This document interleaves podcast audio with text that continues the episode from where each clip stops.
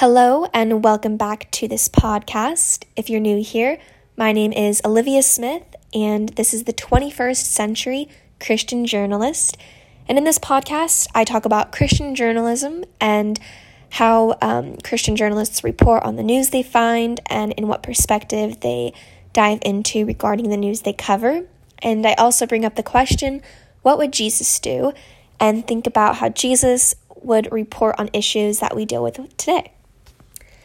So, real quick, I just want to do a wellness check. I know everyone right now is probably stressed with either school or work or just the chaos that life brings. And I know it's finally March. We're in mid March now, which is pretty crazy. The year is already going by fast. Oh my goodness. But um, usually in January, you know, you make your goals and you have your resolutions of what you want to accomplish this year, but sometimes when February comes and then when March comes, your laziness starts to kick in and things become more stressful and you become more inclined to not work as hard as you thought you would. But that's why I call March Mentality March. And I refer to that because I think this is an important month to kind of do a wellness check and kind of think about those original goals you made back in January or even some noons you want to come up with now and how you can apply them to your life and just kind of encourage yourself that you know everything will be okay and if you keep working hard you will accomplish things and you will be okay. Don't stress even though sometimes it's really hard not to stress. But um, anyone in school right now i know that we're still online and it's definitely a struggle and a push to the finish. We have probably i know some high school students have like two more months I only have like a month and a half, so I'm getting closer and closer, but it's pretty nerve wracking and stressful. But I'm hoping everyone is doing okay and that you're calling upon God when you can, because remember, He is always a stronghold in all of our lives and He can always pick you up when you're feeling down. So I'm really excited for this episode. It's gonna be structured around a story of the week, CBN style, so the Christian Broadcasting Network. And the story I chose for this week is called This Is Not a Communist Country. California pastor pleads with Governor Newsom. Dun dun dun. but yeah, I'm really excited for this story as I actually just found it this morning. I wanted to do something that was very recent, and I think this one's perfect for the day and time we're in right now. So, yeah, with that, let's jump into it. So, again, this story is called This is Not a Communist Country. California Pastor Pleads with Governor Newsom. So, I know that Easter is coming, and Easter is one of the most important events in the Christian calendar. And I know that it draws together all main themes of the religion, whether that's suffering, death, resurrection, and redemption. I think those components are what highlight the Easter celebration and represent, you know, that Christian faith and it draws a lot of people to church more than any time of the year. And I found this out today when I was doing some research, and I think that's crazy to think about that um, so many people come to church, whether I feel like it's on Easter and Christmas. Those are probably the two top holidays for when people want to come to church. I know that whenever I go to church on those holidays, I always notice that there's so many more people than usual. Um, kind of interesting. I feel like people feel obligated to go to church on those holidays just because they are important in the Christian faith, but at the same time, sometimes it's like, well, why didn't you go to church other days? But, you know, that's a conversation for another time. We won't get into that argument. But, anyways, so with Easter coming up, um, and the pandemic still very much being present, the question right now is will churches be allowed to open up for Easter Sunday? And it's kind of a controversial topic right now because I know that a lot of people, a lot of Christians are struggling right now and they're angry because they can't go to church and pastors too. Not necessarily angry at the people who are making the decisions. I think they're more angry at what's happening like with the pandemic and the fact that COVID's even a thing. But sometimes when people argue, it looks like they're arguing at the people making those decisions. And it's just kind of tough right now. And I know that in the Bible and in God's word, just in everything, you know, God tells us don't worry, everything happens um, in time and in His plan, according to His plan, and He will fix what's going on right now. But sometimes it's really hard to see that. And then, you know, Christians are supposed to enact that. You know, they're supposed to remind people of those things, but even they're struggling to see that right now. And it's just, uh, it's a crazy, crazy time. But in this story that I'm going to get into, so California pastor Jack Trieber of North Valley Baptist Church in Santa Clara tells Newsom in a video that churches have been closed for too long now and enough is enough. So basically, this pastor is pretty mad, but formally and formally and professionally uh, sends a video to Newsom, you know, declaring like, "Hey, look, like we need to go back to church. Like it's been too long, buddy." And specifically what he says is, "Governor Newsom, I implore you to open up our churches Easter Sunday, April 4th. This is Sunday early in the morning and we're freezing out here." I think this was the day he made the video. And then he said, We're cold. We've been obeying for 366 days, one year, and one day. We've shut our church down. We're meeting in the parking lot. We're meeting in open air meetings, and we have tents everywhere. We need our church open. And then he further added that, you know, the weather has forced church members to sit in their vehicles during the sermon, which, you know, made a tear from them actually hearing the lesson and the message. And then he also added, We're out here literally freezing in the winter through hail this past week as people sat here and through the rain, and we are very hot in the summer, yet we have a 3,000 seat auditorium that sits empty. So when he said that, I was like, holy moly, that is a huge auditorium. My church back home is not even half that size, it's not even a fourth of that size. So just knowing that there's places out there that are large enough to seat that many people, I think there can there can be a way for, you know, them to fit at least half of or a fourth of that, you know, in there. But it's see, it's tough because it's like, well, what's safe and what's not safe anymore? I think that's the question that many are trying to understand right now. But CBN News has previously reported that North Valley Baptist Church is facing financial penalties exceeding $100,000 for initially holding indoor worship services in the first place. So I don't think they were holding full on church services with, you know, like 3,000 people in there, but they definitely had like small group services such as like a woman's service, a children's service, a men's service, that type of thing.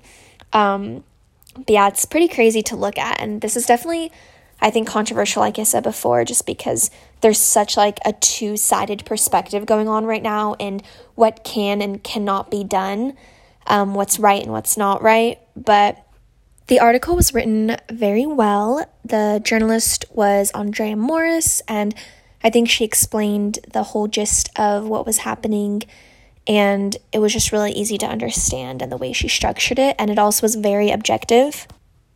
And I think she did a great job of the amount of quotes she put into this story. I know sometimes too many quotes can turn into quote stacking and take away from the message of the story, but I think this specific topic and story needed these quotes to really get across what this pastor was trying to say. Um, another quote that she got from him was so he said, In addition to Easter, we gave you Mother's Day and Father's Day, we gave you July 4th, we gave you Labor Day, we gave you all the summer, we gave you all the spring, we gave you all of the fall. Enough is enough, sir. So this guy clearly wants church to go back, but, anyways, um, yeah, so I think she did a great job of writing the story. And as far as Christian journalism goes, I think she followed those guidelines. Um, in Zechariah 8:16, this verse urges the followers of God to speak the truth to each other and do not swear falsely in the courts. And I think this is really important to consider and reflect on just because, you know, as journalists, all journalists in general, um, you know, you want to tell the truth, you want to speak the truth to the public, and um, you know, really tell them the story in a way where they don't have doubt, where they don't have a fear knowing that, you know, oh, this may be false. You know, they want, you know, you want them to have confidence in the journalism that you're telling them. So I think that's really important. And I think the author of this article really did that.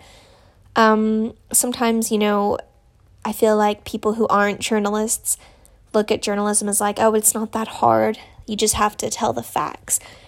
But every time they say that, it gets me so frustrated because it's like there's so much more to journalism. Obviously, the facts are like the standard gold proof, you know, thing you have to focus on when writing, but there's so much more to journalism, especially Christian journalism. You know, you have to consider what Jesus would do and you have to consider, you know, how can I tell this in a way where Jesus would be proud of it?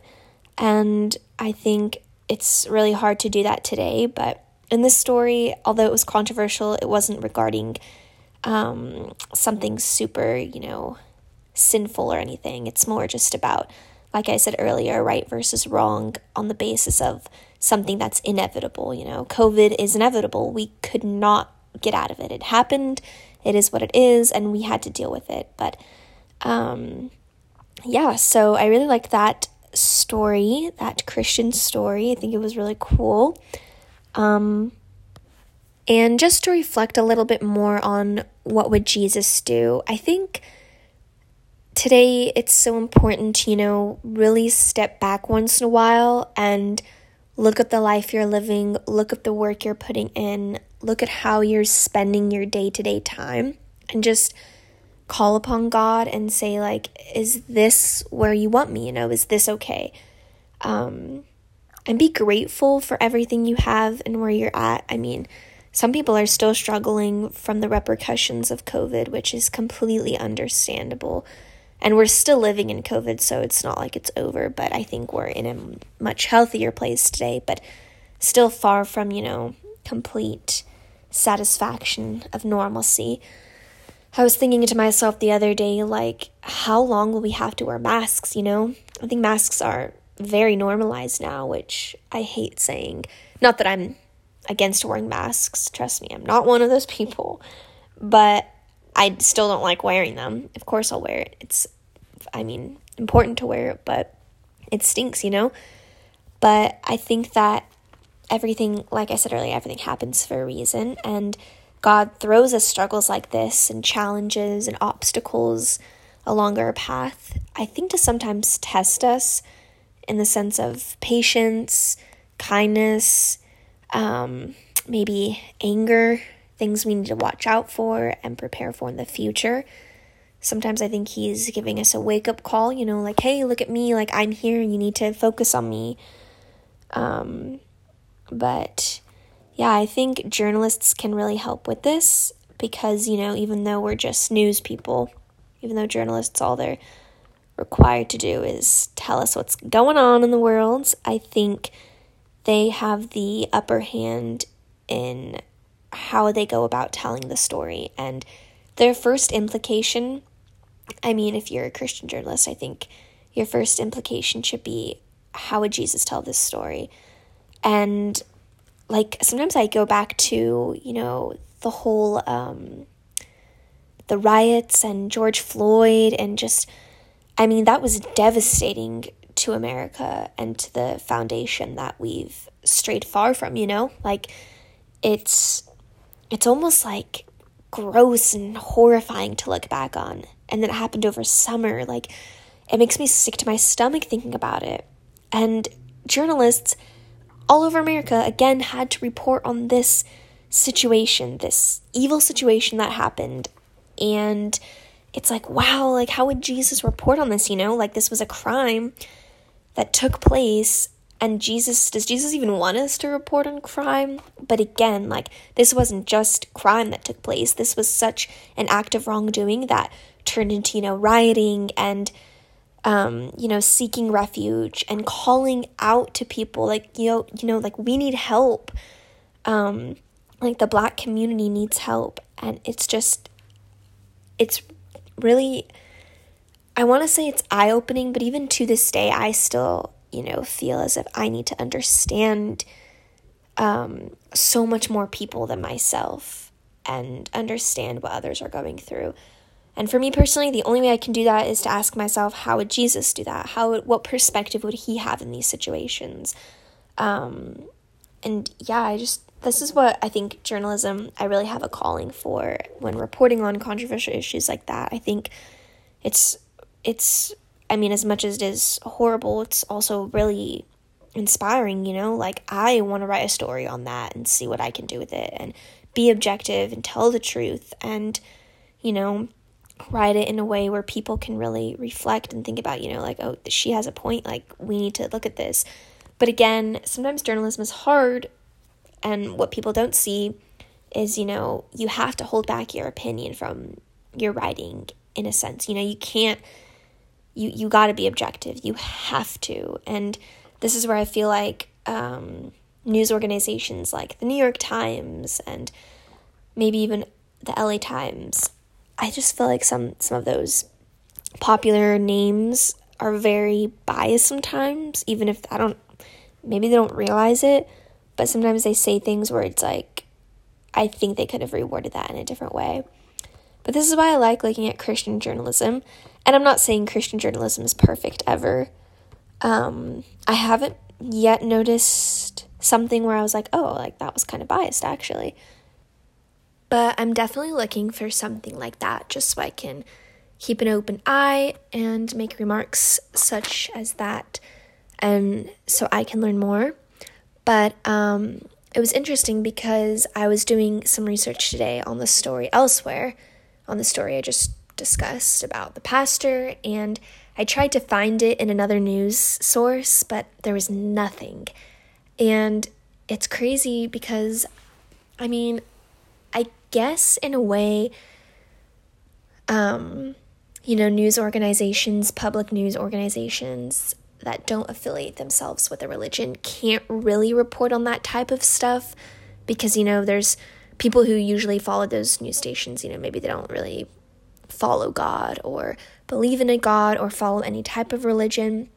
So maybe that's why these other news organizations don't report on religious affairs, but I think that's just really interesting because, you know, even though it's about something religious, I think it's really important to consider.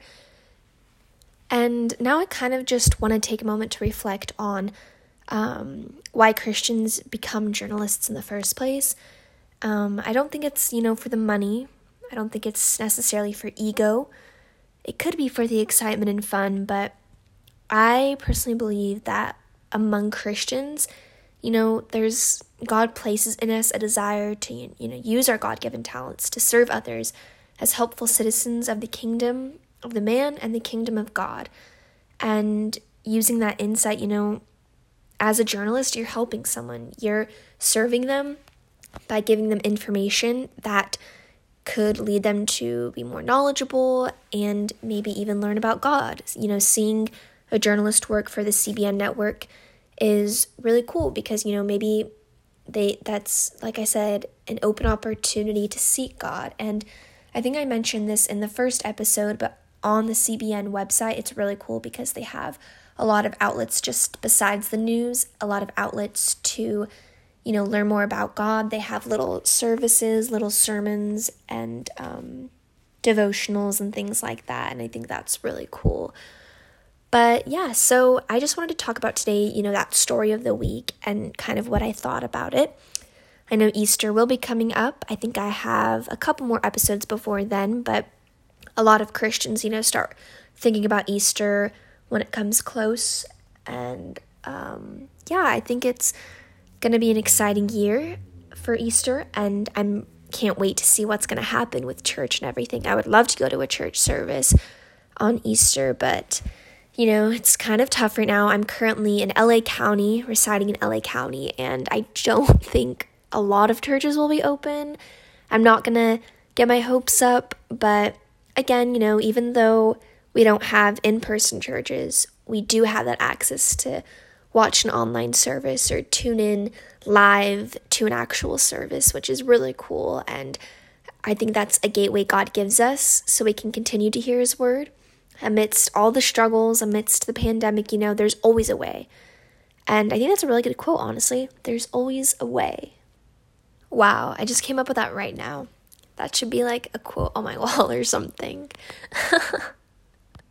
but, anyways, I hope you guys can take away from that story, you know, that um, if you're thinking of becoming a journalist or you like to write or anything of that sort, a Christian journalist, you know, You know, think about how there will be times where stories are controversial, but that's okay because you have God on your side and, you know, just ask Him, how should I write this, God? What should I do in my writing to benefit your glory? And then you can also even think about this when writing an essay or doing a math problem. maybe not a math problem. Well, maybe actually. Let's see, how can I apply scripture to 2 plus 2? but, guys, thank you so much for tuning into today's episode. Um, I think last week I was saying I wanted this episode this week to be a little bit longer, but given that I only talked about one story, I'm hoping that next week I can jump to two stories and do a comparison of a Christian story um, with a non Christian story. And hopefully, I can find something where it's about the same topic and really dive deep into how both perspectives are really reporting on both or the same issue. So, yeah, that'll be really exciting. But thanks so much for tuning in today. And I hope you guys have a great rest of your day or night or whenever it is you're watching this. And again, I'm your host, Olivia Smith. Thank you.